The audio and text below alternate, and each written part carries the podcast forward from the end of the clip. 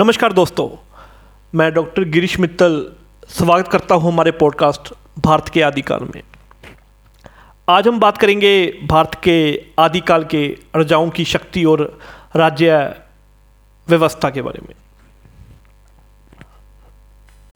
भारत में शक्तिशाली और कुशल शासकों का एक समृद्ध इतिहास है, जिन्होंने न केवल क्षेत्रों पर विजय प्राप्त की, बल्कि शासन की, एक अच्छी तरह से कार्यशाली प्रणाली भी बनाई आइए भारत के शुरुआती शासकों के बारे में बात करना शुरू करें, जिन्हें आदिकाल के राजा के नाम से भी जाना जाता है। जे राजा सिंधु घाटी सभ्यता के थे और इनमें से कुछ प्रमुख थे। हड़प्पा, मोहनजोदड़ो और लोथेल। वे अपने संयोजित शहर, उन्नत जल प्रबंधन प्रणाली और अन्य सभ्यताओं के साथ व्यापार संबंधों के लिए जाने जाते थे।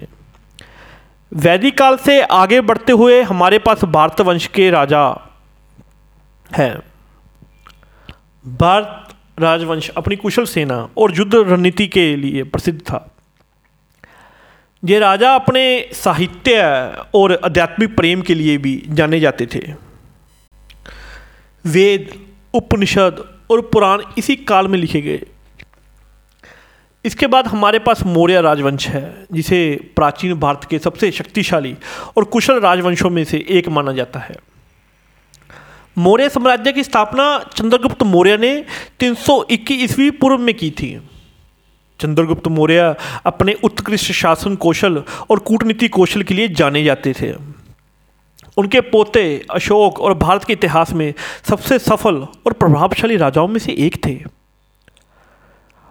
अशोक अपने मानवीय और नैतिक शासन के लिए जाने जाते थे। मध्ययुगीन युग में हमारे पास गुप्त राजवंश और मुगल साम्राज्य है। गुप्त राजवंश अपनी समृद्धि, कला और वास्तुकला के लिए जाने जाता था। वे साहित्य और गणित में अपने योगदान के लिए भी जाने जाते थे। मुगल साम्राज्य अपनी सैन्य और प्रशासनिक उत्कृष्टता के लिए भी जाना जाता था। मुगल काल में ताजमहल, लाल किला और आगरा किला जैसे स्मारक वस्तुकला का उदय हुआ। इन शासकों की शासन प्रणाली की बात करें तो उनके पास शासन की एक सुव्यवस्थित प्रणाली थी, जिसमें मंत्री, नौकरशाह और सलाह शामिल थे। राजा राज्य का प्रमुख होता था, उसका निर्णय अंतिम होता था।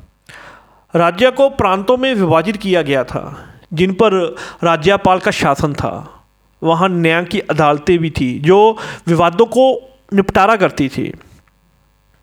क्रादन प्रणाली सुव्यवस्थित थी एकत्रित राजस्व का उपयोग समाज के लिए, कल्याण के लिए किया जाता था। शिक्षा प्रणाली भी अच्छी तरह से संरचित थी, और औपचारिक शिक्षा समाज का एक महत्वपूर्ण हिस्सा थी।